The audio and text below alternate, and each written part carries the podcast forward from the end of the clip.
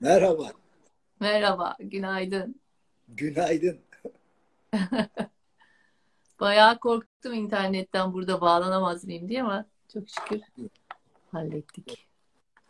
11'de tam gel dedi geldim. Valla harikasın her zamanki gibi dakik. Evet, nasıl? İyi miyiz? İyi valla biraz soğuk kış gibi burası. Köydeyiz. Hmm. Nasıl o taraf? Buraya da dün yağmur uyarısında bulundular sağanak ama günlük güneşli işte. Ya ne güzel. Evet hocam, herkesin vaktini çok almadan, herkes toparlanırken şeyden e, ben bir konuya girmek istiyorum.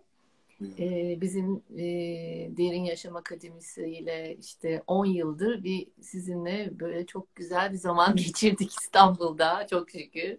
Kocaman bir aile olarak işte e, Sema'yla, Ebru'yla, Yasemin'le. Şimdi sabah düşünürken on, oraya gittim bir anda. Bir sene önce neredeydik, şimdi neredeyiz? Herkes bir tarafta ama çok şükür bambaşka yeni kapılar, yollar açıldı. E, ve bu yolların açılmasına aslında birin bile e, ortaya çıkmasına vesile olan sizsiniz diye düşündüm. Çünkü pandemide hepimiz evlerde oturup işte hani ne oluyor, neler oluyor diye bakınırken e, şeyi de merkezi de kapatmıştık o süreçte. Arkasından hadi ufak ufak acaba hani bir araya gelinebilir mi, işte seanslar başlar mı dediğimiz ve ilk buluştuğumuz günde bize Sema'yla e, biz gidiyoruz dediniz Kaz Dağları'na. Yıllardır söylediğiniz suyun kenarında olmak istiyorumu gerçekleştirmeye. Ondan sonra biz de tabii böyle bir hepimiz bir kaldık. Aa, e, şimdi ne olacak diye. Sonra işte böyle düşünürken düşünürken e, tamam o zaman yeni bir yol açılıyor, yeni kapı açılıyor. İşte bütün can dostlarımız olduğu alandan zaten e, bir sürü insana ulaşıyor, şifa oluyor ve çok güzel şeyler yapıyor. E, hepsini bir alanda toplasak nasıl olur, güzel olur dedik. Öyle bir ilham geldi. Ondan sonra bir, bir alanında herkes bir araya geldi. Ee, siz de benim çok e, hayatımda değerli insanlardan birisiniz hocam. Ee, sizinle Yasemin sayesinde tanıştım. 10, 12 sene oldu herhalde. Ee, evet, Kemerburgaz uzak oralara gelemem derken Yasemin için geldim. İyi ki de geldim. O gündür bugündür beraberiz çok şükür. Çok şükür. Evet Bunu hocam. Şimdi Mine. Bir şeyleri, nasıl? bir şeyleri bırakmaya korkuyoruz. Evet. Bir şeylerden vazgeçmek bize çok zor geliyor. Ama bir şeyleri bırakmadan, e, bir boşluk yaratmadan, alan açmadan hiçbir şey olmuyor. Yani Kesinlikle. e, günümüzde everything knowledge dediğimiz her şeyin teorisini bulmaya çalışanlardan biri olan e, Stephen Hawking gibi çok değerli bir insan diyor ki evreni yaratmak için diyor bir takım temel şartlar var. Bana yeniden evren var et derseniz ederim. Ama bana yeterli boşluğu vermeniz lazım. Sonra enerji. Bir boşluk olmadan, alan açılmadan hiçbir şey gelmiyor. E, bugün konumuzla ilgili olarak da e, konuşuruz. Hı hı. Biz zihnimizde alan açmıyoruz. En büyük sorun o. Zihnimizde alan açmadığımız için de burası doluyken bir şey yapmamız mümkün olmuyor. Yani kucağımda paketler var ama bu paketleri istemiyorum, sevmiyorum. Birileri bana çok sevdiğim bir şeyi uzatıyor. E bunları da bırakamıyorum. E bunları bırakamadığım için onu alamıyorum. Aynen. Yani bu- pandemi çok gerekiyor. şükür pandemi çok şükür hani yap biz yapamıyorduk o yaptı. O alanı açmamıza vesile oldu. Ben yani yani bir yandan da şükür ediyorum olana bitene. Çünkü gerçekten hani göremediklerimizi e, gösterdi çünkü artık görmemiz gerekiyordu bazı şeyleri fark etmemiz gerekiyordu. Dönüştürmemiz, değiştirmemiz gerekiyordu. Böyle gitmiyordu. E O bir yüzden oldu, de- güzel olmadı mı? Bir olduk. Bir olduk çok şükür. Şimdi hocam e, yani bugünkü ana konumuz aslında sı- sınav kaygısı ve gençlerimizin şu anda Evet. içinde bulunduğu durum. O yüzden hani orası çok e, çok uzun konuşulacak bir yer. Hani lafı uzatmadan hemen oradan girelim diyorum. E, çünkü yani ne kadar onlara faydamız olursa ne kadar bu kısa zamanda. E, Ve konuyu şeyden açmak istiyorum. Yani şimdi zaten hani bir e, kolektif şey halindeyiz, kaygı halindeyiz bütün dünya. E, sadece gençler veya işte büyükler değil. Yani bütün dünya şu anda böyle bir belirsizliğin içinde. Ne olacak, yarın ne olacağı bir, belli değil. Hiçbir zaman belli değildi belki ama şu anda çok büyük bir belirsizlik hali var. Her şey çok dönüşüyor, değişiyor ve e, kocaman da bir kaygı yumağının içindeyiz. E, kaygı nedirden başlayabilir miyiz konuya? Yani kaygı ne demektir ve bu kaygıyı tetikleyen e, faktörler nelerdir? Hemen girelim. Ee, öncelikle kaygıdan korkmamamız gerekiyor. Kaygının bize kaygı vermemesi gerekiyor. Aslında kaygı bizi korumak için, kaygı bizi bir adım daha öteye, daha iyiye taşımak için var. Şimdi hiç kaygısı olmayan birini düşünelim. Hiç kaygısı olmayan birinin motivasyonu yoktur. Motivasyonu olmayan birinin yaşam enerjisi olmaz. O hiçbir şey yapmak istemeyecek. Kaygısı olan biri bir şeyleri daha iyi yapmak için elinden gelen her şeyi yapacak. Ama kaygı düzeyi belli bir ölçeğin üstüne çıktığı zaman burada artık bir takım rahatsızlıklar, bize sıkıntı veren durumlar çıkıyor.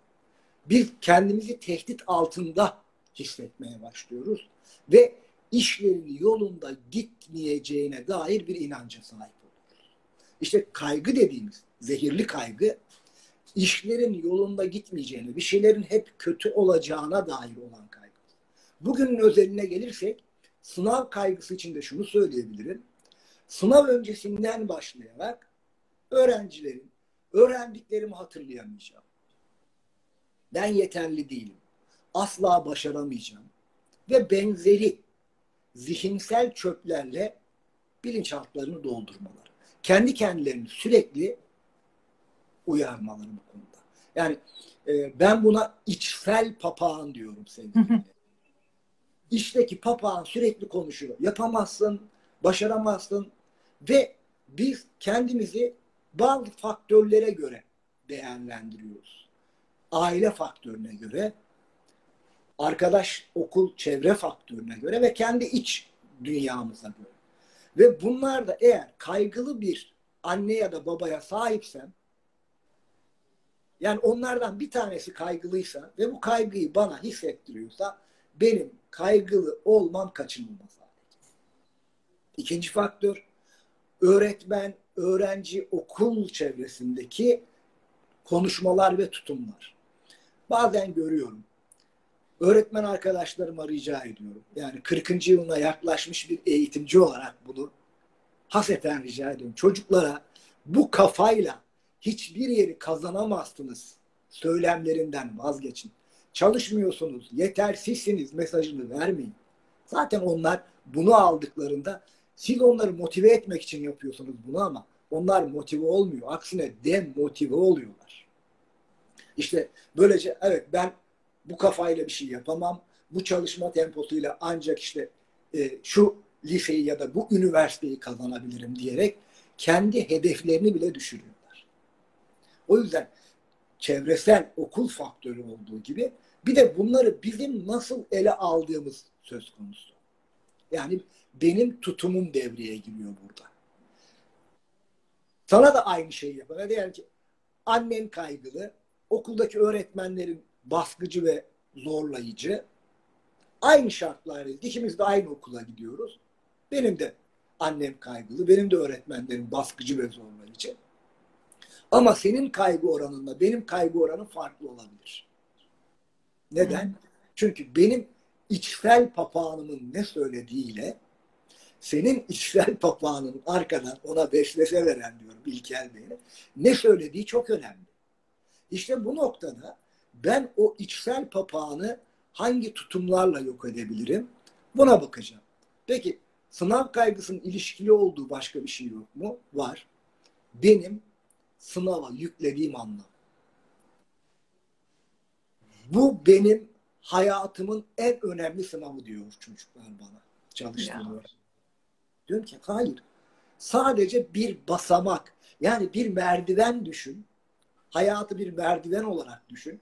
Ve bu merdiven binlerce kattan oluşuyor ve sen sadece bir basamak çıkacaksın. Ve sen o basamağı gözünde büyüttükçe o basamağa çıkmak zorlu olacak. Buradaki tutum, sınavla ilgili tutum önemli. Bir de Sınava nasıl tepki verdiğimiz, sınavdan şikayet edip etmediğimiz. Şimdi duyuyorum, çokça duyduğum şeyler. Böyle sistem olur mu? Anne babalardan da duyuyorum bunu, öğrencilerden de duyuyorum. Hocam işte biz e, okula gitmiyoruz, online sınav oluyoruz, sonra da bizi oraya çağırıyorlar. Peki git bir okula, haftanın izinli olduğu günlerde. Otur o sırada kendi deneme testlerini çöz. Bunu yapabilirsin. Ben şunu görmedim. Hayatında sürekli şikayet eden insanların olumlu, güzel, pozitif bir şey yaptıklarını görmedim. O yüzden hani şikayet etmekten vazgeçeceğiz önce. Zor demekten vazgeçeceğiz. Ya çalışmak istemiyorumdan vazgeçeceğiz ve sınavla ilgili burası çok önemli. Sınav sonrası yazdığımız negatif senaryolardan vazgeçeceğiz. Biz kafamızda sürekli sınavla ilgili senaryolar yazıyoruz. Ya sınavda şöyle olursa, ya böyle olursa. Sınavdan sonra nasıl olumsuz tepkiler gelecek? Ben çok yani hayal panosu yapmayı çok desteklerim. Hani vision board Hı-hı. diyoruz.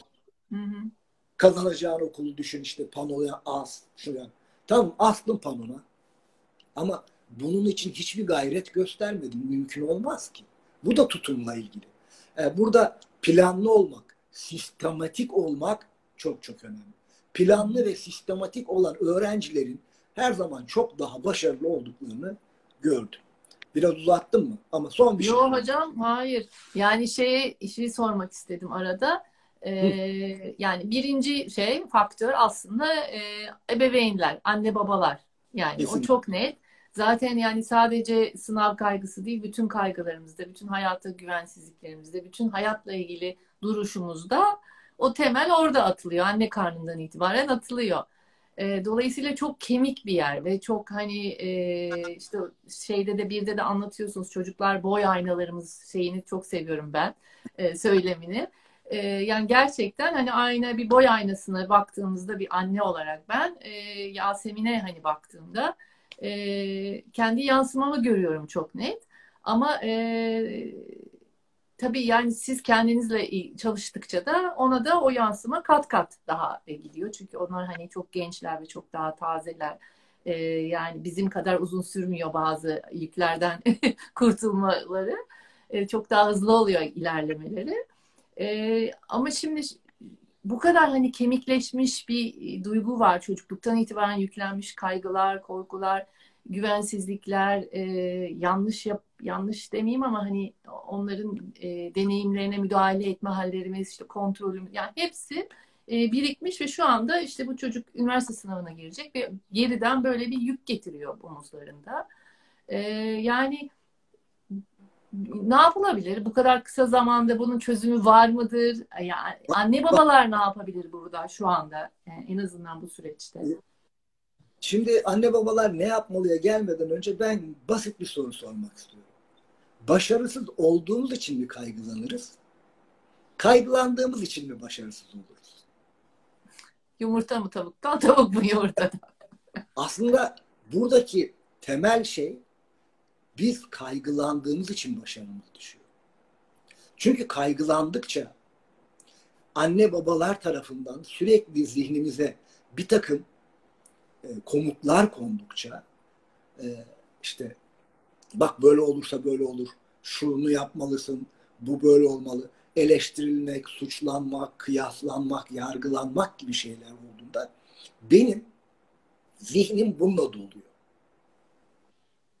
Hmm, Şimdi boş. bununla doluyken de evet, bununla doluyken de benim bir konuyu öğrenmem, anlamam mümkün değil. Çocuklar diyor ki bana, hocam okuyorum, okuyorum, bir daha okuyorum, anlamıyorum.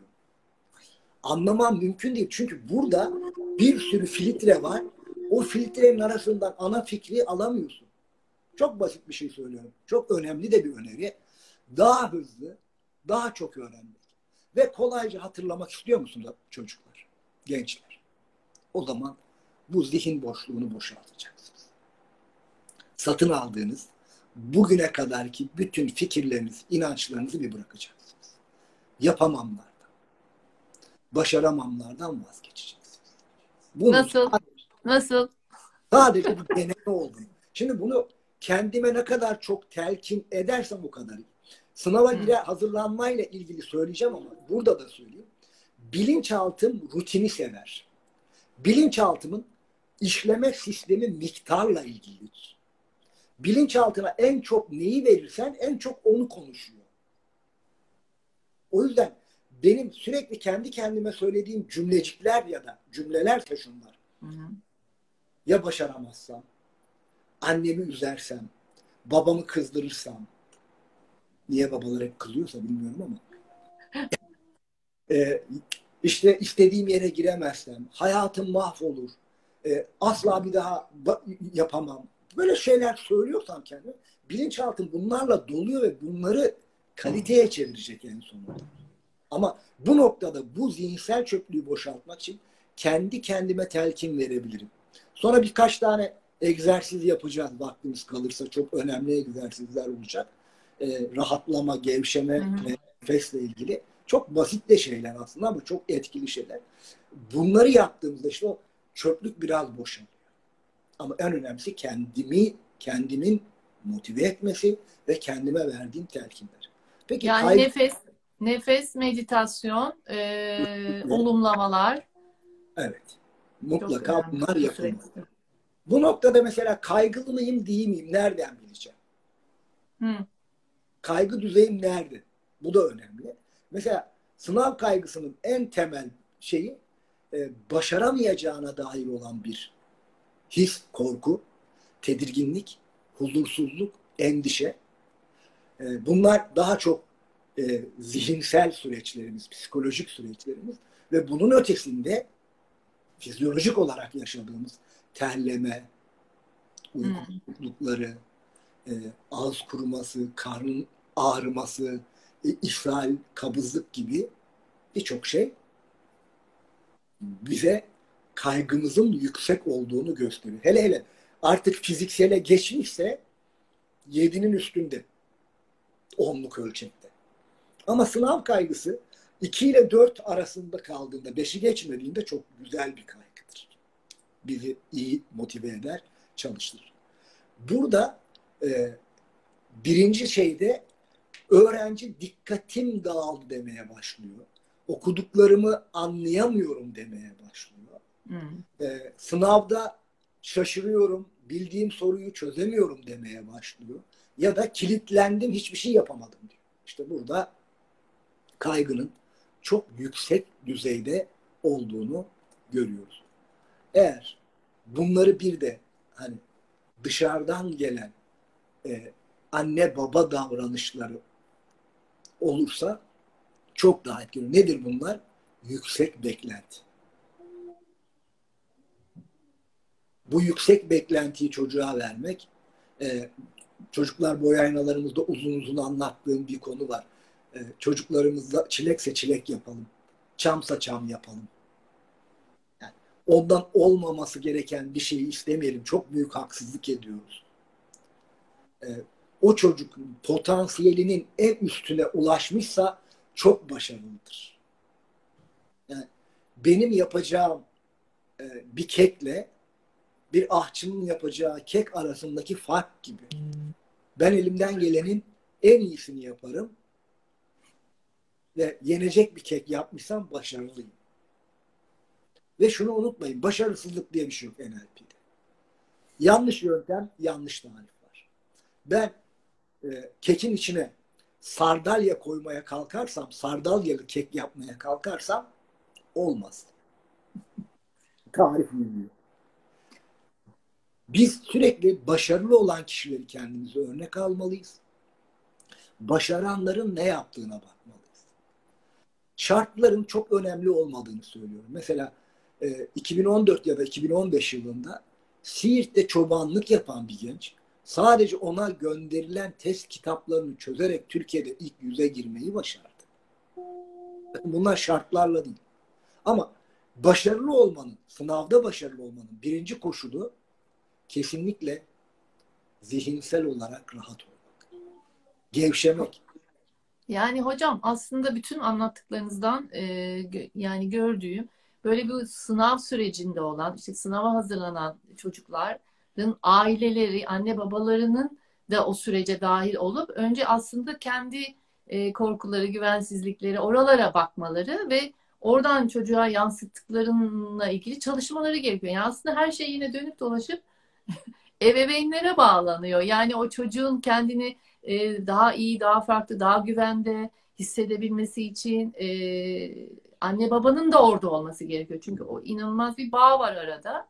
Hani geçmişten yükledikleri, çocuklukta yükledikleri hariç en azından şu sınav öncesi dönemde belki o birlikte hani e, buralara girip bakmak hem bu sınav vesilesiyle belki o kendine çalışmayı e, vesile etmek yani onu o sınavı e, iyi bir yöntem en doğru yöntem gibi geliyor bana yani. Önce anne babalar bakacaklar kendilerine orada. Yani çocuğa nasıl destek verebilirim? Ben Şimdi- iyi olursam o iyi olacak. Anne babalar söylemleri kadar eylemlerine de dikkat etmek zorundalar. Kesinlikle. Evet. Söylemler şöyle oluyor. Biz senden zaten çok bir şey beklemiyoruz. Şimdi ben sana sevgilimle senden çok fazla bir şey beklemiyorum dediğimde ne hissedersin? Bayağı bir yük yani. Ben biz sana güveniyoruz. Tabii güveniyorsun ve ben zaten en iyisini yapacağımı biliyorsun. Benden bunu bekliyorsun. Büyük bir Ve ben en iyisini yapamazsam diye endişelenmeye başlıyorum. Şunu söyleyebiliriz.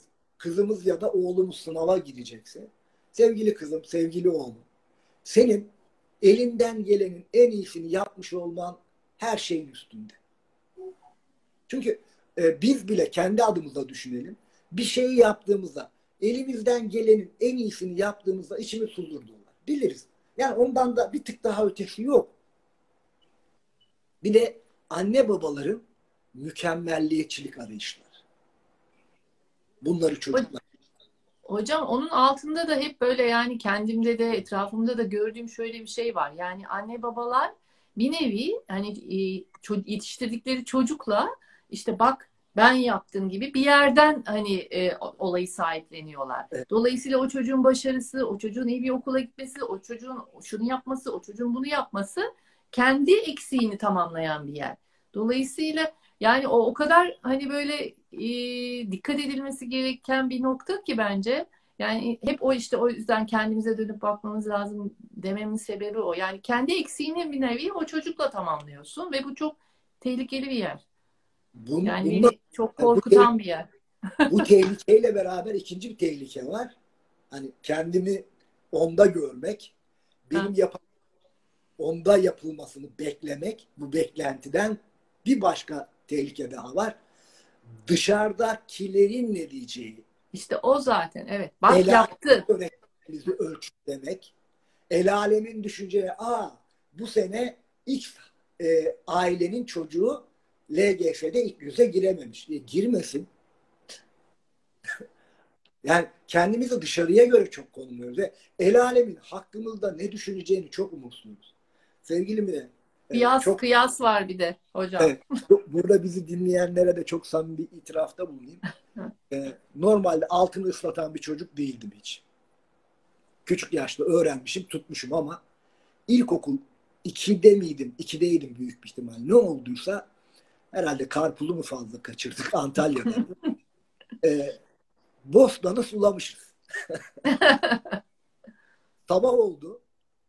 Kalktım. Yataktan çıkmak istemiyorum. Annem geliyor. Oğlum kalksana diyor. Anneciğim diyorum gitmeyeceğim bugün okula. Ben hastayım. Ya. Neden neden sonra zorla çıkarttılar ve çarşafın ıslaklığını gördüler. Neden çıkmak istemiyorum yataktan? Çünkü annem o çarşafı yıkayacak ve bahçeye atacak. O zaman orman lojmanlarında yaşıyor ve benim bütün arkadaşlarım Yükseli, Farisi hepsi görecek çarşafı ve benim işediğimi anlayacaklar diye düşünüyorum. Ya halbuki oraya o çarşaf her zaman asılıyor. Yani her hafta yıkanıyor ve asılıyor. Ama öyle bir şey var ki e, hep yakalanacağım. Bu mahcup olma, utanç duygusu güzel ama bu çok fazla yüklenince baskı Çok oluşturuyor ve yorucu bir kaygıya dönüşüyor. Hadi gel e, sınav kaygısıyla biraz başa çıkma yollarına geçelim. Hadi. E, bunu bekleyenler var biliyorum. E, birincisi düşüncelerimi ve inançlarımı sorgulamam gerekiyor. Neye inanıyorum? Ve bu inançlarımı gözden geçirip farklı neler yapabilirim? Buna bakacağım. NLP çok çağımızda artık kullanılan ve teknikleri etkili olan enstrümanlardan bir tanesi sadece. Hı. Nefes var, meditasyon var, bir sürü enstrüman var. Bunlardan bir tanesi. Hı hı. Diyoruz NLP'de. Bak, gözlemle, bul, değiştir. Değiştirdiğin şeyle işler yolunda gidiyorsa devam et. Ama gitmiyorsa mutlaka yeni bir şey yap. İşte ben burada kendi inançlarımı sorgulayacağım. Çünkü inançlarım beni tetikleyen, etkileyen şeyler.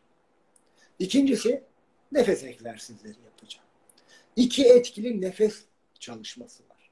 Biri bizim sevgili bir de de nefes ustaları çok anlatıyorlar. Sevgili eşim Sema'la bir nefes koçu. Ee, o ondan öğrendiklerimden tüyo vereceğim. Birinci nefesimiz olmalı. Diyafram nefesi yavaş alınmalı. Yavaş yavaş ciğerlerin tamamı doldurulup karın kaslarıyla değil, diyaframı bastırarak karın şişirilmeli. Yani şu değil, hop diye mideyi çıkarıyor, işte diyafram nefesi aldım. Sen karnını ileri itiyorsun. Hayır bu değil. Oysa ki diyafram nefesi bize bir şey söylüyor. İşlerin yolunda gittiğini. Her şey yolunda yani. Bu yüzden yavaş yavaş nefes alıp ciğerleri doldurun. Karın, diyafram. Diyafram biliyorsunuz kubbe gibi. Basıyor, kalk. Basıyor, kalk. Bunun basmasına izin verelim. İşte bu bizi gevşetecek. Birinci şey bu. İkincisi de benim sakinleşmek için bütün öğrencilerime önerdiğim 4, 7, 8 nefes. 4 sayarak nefes alıyoruz burundan. 7 sayı içimizde tutuyoruz. 8 sayıda burnumuzdan yavaşça üflüyoruz. Böylece içeride oksijenin kullanılmayan kısmının karbon monoksite tutulup karbon dioksit olarak atılmasına sağlıyor. Öteki türlü biliyorsunuz hani kilo veremeyenlerin ya da inflamasyon dediğimiz bol iltihapları olan insanların da sorunu bu serbest radikaller. Serbest Hı hı. radikalde vücudumuzda dolaşan bağımsız oksijen atılmıyor dışarıya. Bunun atılabilmesi için bu 4, 7, 8 nefesi de çok önemli. Gevşeme egzersizleri bunun yanında muhteşem oluyor. Her gün 5 dakika Sema'dan uyarılar geldi aldım. Her gün diyor 5 dakika yapsınlar ve bununla beraber mutlaka meditasyon yapsınlar diyor uzmanımız. Ee, Diğer bir yandan meditasyonu uzun uzun anlatmayacağım ama e, orada çok e, bir de ücretsiz videolar da var. Değerli üstadlardan o teknikleri alabilirler. E, O noktaya girmeyeyim ben çok daha üstadlarımız var. E, Bir başka konu biz kaygıdan kaçıyoruz bile. Kaygılanmamaya çalışıyoruz. Evet. Bilinçaltımız neden kaçarsak, neye direnirsek onu hayatımızda çoğaltıyor. O yüzden kaygıyı bastırmaya değil, onu tanımaya, ona tanıklık etmeye, zaten meditasyonun da temel Evet. mantığı değil mi? şahit olabilmek. Hı hı. Ve düşüncelerimizin akıp gitmesine izin vermek.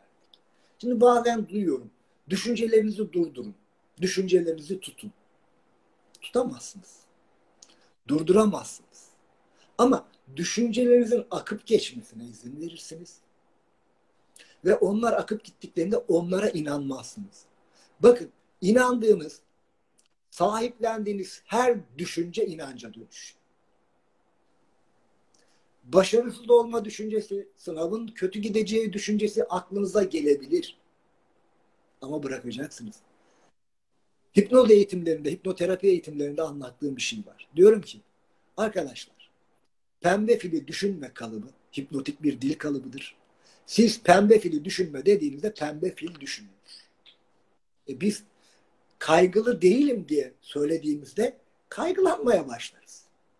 Hani o yüzden anne babalara da lütfen ya da öğretmenlere kaygılanmayın demeyin çocuklara. Hı, Çocuklar, önemli. öğrenciler kaygılanacaksınız. Kaygılanmak kadar normal bir şey yok. O sınava giriyorsunuz ya diyelim ki 800 bin, 1000 2 milyon insan üniversite sınavına giriyor. O 2 milyon insanın içinde kaygılanmayan yok. Herkes kaygılanıyor. Ama birisi kaygısını kabul ediyor, tanıyor ve onu beraber yaşayıp onu belli ölçüde tutmayı başarıyor. Kimisi de o kaygıyı reddetti, o kaygıya direndiği için kaygının bütün etkilerini yaşıyor. O yüzden hani düşünceleri akmasına izin verelim ve dikkatimizi dağıtacak etkinlikler yapalım. Şimdi bizim hep konuştuğumuz ve bildiğimiz bir şey var. Beyin yani düşünce neredeyse vücut oradadır. Vücut neredeyse beyin oradadır. Siz dikkatinizi başka bir şeye yönlendirdiğinizde beyin otomatik olarak oraya gidecektir. Ya da kaygılısınız, streslisiniz. O zaman mutlaka fizyolojinizi değiştirmeniz gerekiyor. Fizyolojiyi değiştirmenin yolları hareket etmek. Bakın Hmm. kay- kaygının en temel şeylerinden bir tanesi hareketi bırak. Öğrenciler hareket etmeyi bırakıyor. Spor yapmayı bırakıyor. Sınav için sanatı bırakıyor. Her şeyi Bunun bırakıyorsun. kadar yanlış bir şey yok. Sağ ve sol beyin dengesini tamamen bozuyoruz. Sağ beynimizin, duygusal beynimizin de çalışmaya, hareket etmeye ihtiyacı var. Beslenmeye ihtiyacı var. Dünya Sağlık Örgütü gençlerin hepsine günde bir saat aktif spor öneriyor. Yürüyüş olur, yüzme olur. Ama hareket edin. Bakın, üzgünsünüz. Biraz streslisiniz. Herhangi bir zihinsel olarak, psikolojik olarak rahatsızsınız. Kalkın, sıçrayın. Üç dakika sıçrayın. Ne üzüntü kalır, ne kaygı kalır. Hareket çok önemli. Ya da kahkaha atın. Siz kahkaha atamıyorsanız açın kısa bir süreliğine. Beş dakikayı geçmesin. Sizi güldüren, kahkaha attıracak videolar seyredin. Bulaşıcı. Ve siz gülmeye başladığınızda otomatik olarak fizyolojiniz değişiyor. Anne babalar lütfen, öğrenciler lütfen hareket edelim. Spor yapalım. Günde bir saatimizi buna ayıralım. Programımızın içinde mutlaka olsun. Bol miktarda su içelim. Ama bu bol miktarda su herkesin kendine göre. Benim günlük ihtiyacım 2 litredir. Seninki iki buçuktur, başkasınınki üçtür. Kiloya göre, yaşadığımız ortama göre, e, hava sıcaklığına göre değişir. Benim terleme oranım fazladır. Sen hiç terlemiyorsundur. Su sarfiyatı aldır. Vücudunun söylediğini alacaksın. Yani vücudun söylüyor sana zaten. Ve rutin çok önemli sevgili Mine. Rutinimizi bozmayacağız. Hmm. Mesela altısı geliyor. Bugün ayın kaçı? 29'du. Şurada bir hafta kaldı sınava. Bu bir hafta boyunca bir rutin edinin. Ve bu rutini bozmayın. Mesela sınav sabahı kahve işi duyuyorum.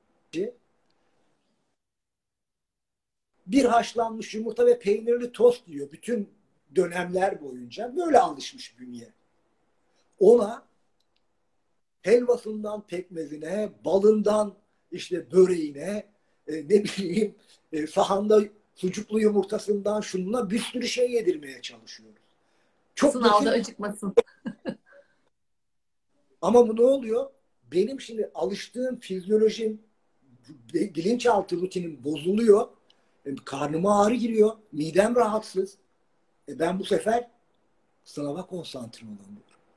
E, bu yüzden rutinin dışına çıkmamaya çalışsın öğrencilerimiz.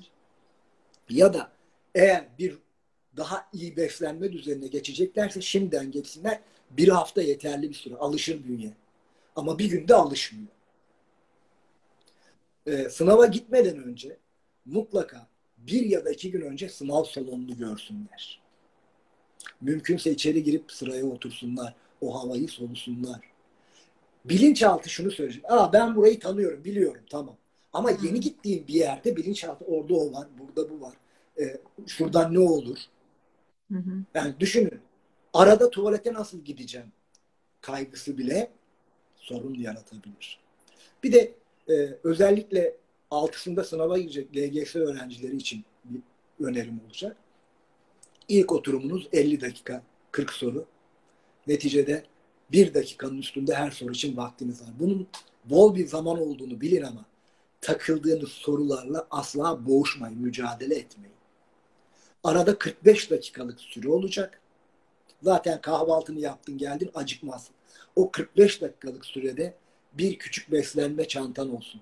Bir haşlanmış patates olabilir. Muz olabilir. Öyle çok e, çikolatalı, çok şekerli şeylerle lütfen kan şekerini hızlı yükseltip hızla boşaltmayın. Daha böyle dengeli besleyici şeyler. Anneler, babalar bu konuda zaten yeterince uzmanlar ama yüklenmeden. İkinci oturum 40 soru 80 dakika. 2 dakikanız var soru başına. Çok yeterli bir süre. Bunu en iyi şekilde kullanın. Ve sınav sırasında rahat ve sakin geçecek her dakika size ödül olarak geri dönecek. Bunu unutmayın. Bunun için de bir kedi gibi ol. Sakin, rahat ama dikkatli. Kediler çok dikkatlidir. Bunu bir atölyemizde de söylüyorum. Kedileri gözlemleyin. Müthiştirler kediler. O rahatlıkla, sakinlikle sınavda olduğumuzda başarmamak diye bir şey söz konusu değil. Bir de öğrencilerime şunu soruyorum. Diyorum ki bugüne kadar kaç sınava girdiniz? Ortalama 8. sınıf öğrencisi bugüne kadar yaklaşık bine yakın sınava girmiştir. Bin kez sınav tecrübesi olan deneyimli bir sınav uzmanısınız artık. Ve sadece bu sene sorular 8. sınıftan gelecek. Başka bir yerden gelmeyecek. Bu size e, uzay geometrisini, diferansiyel geometriyi ya da matematiği sormayacaklar. Parabolleri sormayacaklar ya da e, redox denklemini sormayacak fendi. Sorulacağı konular belli ve siz bunları defalarca ve defalarca tekrar ettiniz. Ve öğrenmenin en güzel yöntemi tekrardır. Dört kere tekrar ettiğiniz bir şeyin unutulması imkansızdır. Ve şunu da unutmayın sevgili gençler. Bilinç altınız hiçbir şeyi unutmuyor. En büyük şeylerden bir tanesi şu. Sınava gireceğim. Sınavdan iki gün önce Aa, ben hiçbir şey hatırlamıyorum. Çok normal. Çünkü bir soru sormadın kendine. Şimdi burada e, Sigmund Freud'un ve Carl Gustav Jung'ın e, bilinç, bilinçaltı ve bilinç öncesi teorisini söylüyorum öğrencilerimize. E, bilinçaltınızda her şey var ama bilincinizde hiçbir şey yok şu anda. Şu anda yaptığın şey var bilincinde. E, bütün buradaki arkadaşlara soruyorum. Diyorum ki ilk okuldaki sıra arkadaşımızın adı neydi? Şimdi ben bu soruyu soruncaya kadar hiçbirimizin aklında mesela benimki Azem'di sevdiğim arkadaşlarımdan bir tanesi ilkokulda. Azem aklıma gelmez. O bilinç altında bir köşede duruyor. Ben her şeyi unuttum. Hayır unutmadım. Daha soru gelmedi. Soruları gördüğün anda hatırlayacaksın. Birazcık heyecanlanman, birazcık bunun için kaygı duyman da çok güzel ve normal. Sormak istediğin başka bir şey var mı yoksa e, izleyici ee, e, soruları açtım şimdi. E, soru tamam. sormak isteyenler olursa sorabilirler. Ben e, şeyi geldi aklıma. Yani kaygılı bir yani sınav akşamı öncesi, sınav öncesi akşam veya sınav sabahı sınava giderken kaygılı bir çocuğum var. Yani bir anne babanın tutumu nasıl olmalı orada? Sınava bir iki gün kala artık sınavla ilgili bir şey yapmayalım. Kendimizi çok yoracak şeylerden de, etkinliklerden de kaçalım. Keyifli filmler izleyelim. Bir iki tane. Mavi ekrandan mümkün olduğunca uzak duralım. Ee, uykuya geçmek için onu erken yatırmaya çalışmayalım. Bu da rutindir. Güzel hatırlattın. Her zaman yattığı saatte yatmasına izin verelim. Yani sınavım var 8'de 9'da yat. 11'de yatıyordum daha önce ya da 10.30'da yatıyordum. Ve sınav günü birazcık uykuya geçmekte zorlanabilirim. İşte burada gene nefes çalışmaları yaparak kendimi rahatlatabilirim ve kolayca uykuya geçebilirim. Sınava giderken zaten söyledim. Bir tiyo daha vereyim. Sınavda formu doldururken lütfen her soruyu yaparken hangi soru numarası olduğuna bakın, kontrol edin. Ve o sorunun kutucuğunu içten dışa doğru değil, dışarıya en dış çembere bir karalama yapın, içine doğru şey yapın. Optik okuyucu bunu okuyacak ama içten dışa doğru gittiğinizde ufak bir taşma optik okuyucu o soruyu yanlış kabul ediyor ve öğrencilerin bana diyor ki öğretmenim benim bu yanlışım yok. 2-3 tane fazladan yanlışım gelmiş. Ben bunları doğru çözdüğümü biliyorum. Ama optik okuyucu o kadar akıllı değil. O gördüğünü yazıyor. O yüzden karalama hatasını yapmamak için dıştan içe doğru.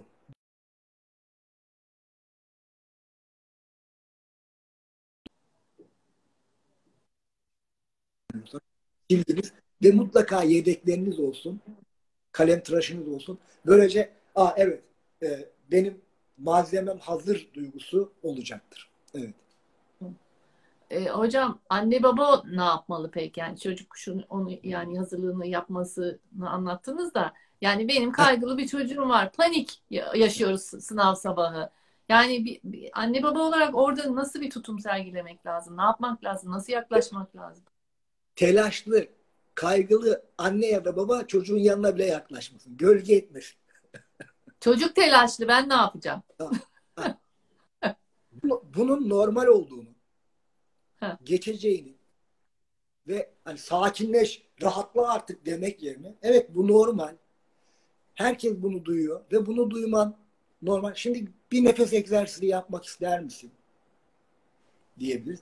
Gece eğer uykusunda şey yapıyorsa e, progresif bir gevşeme yöntemi var. Onu da burada anlatalım.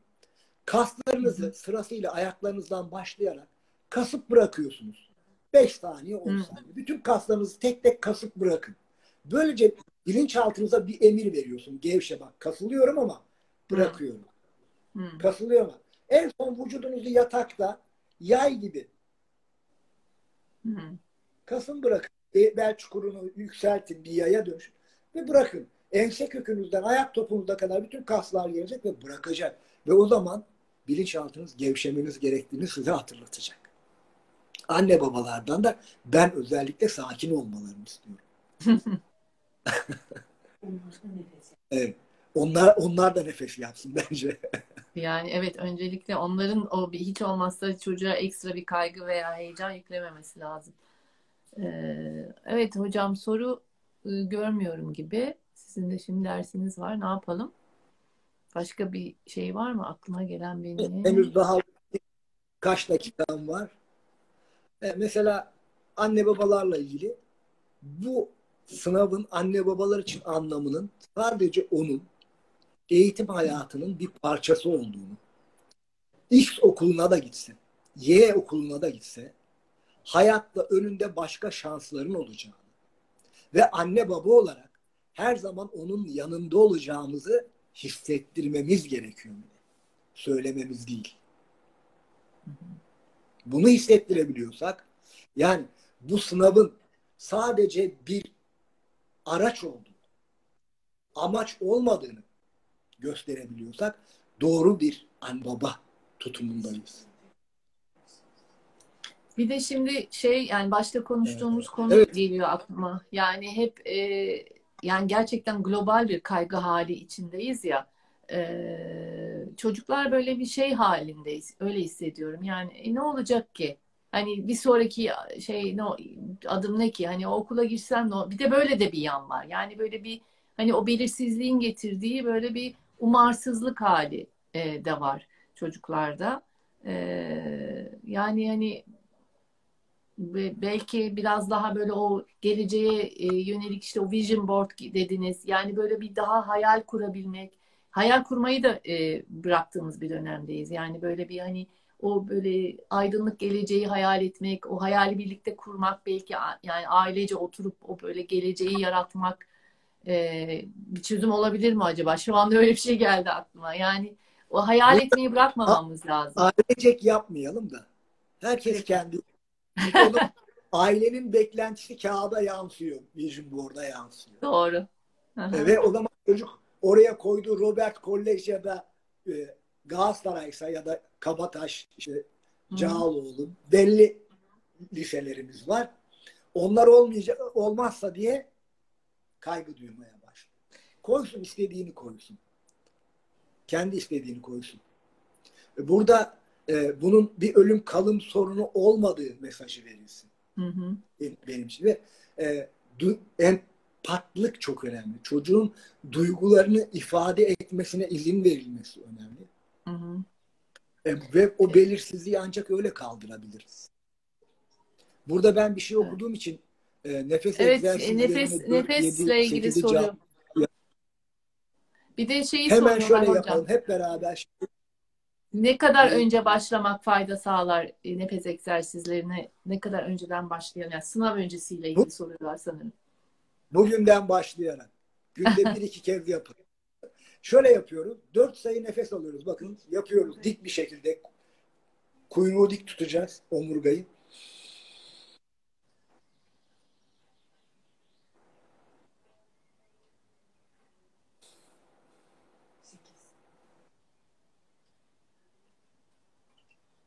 Bunu 3 dakika boyunca yapıyoruz.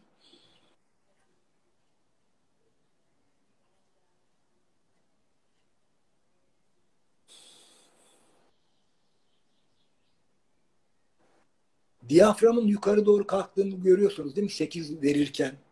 7 beklerken diyafram o hafif bir baskıyı hissediyorsunuz.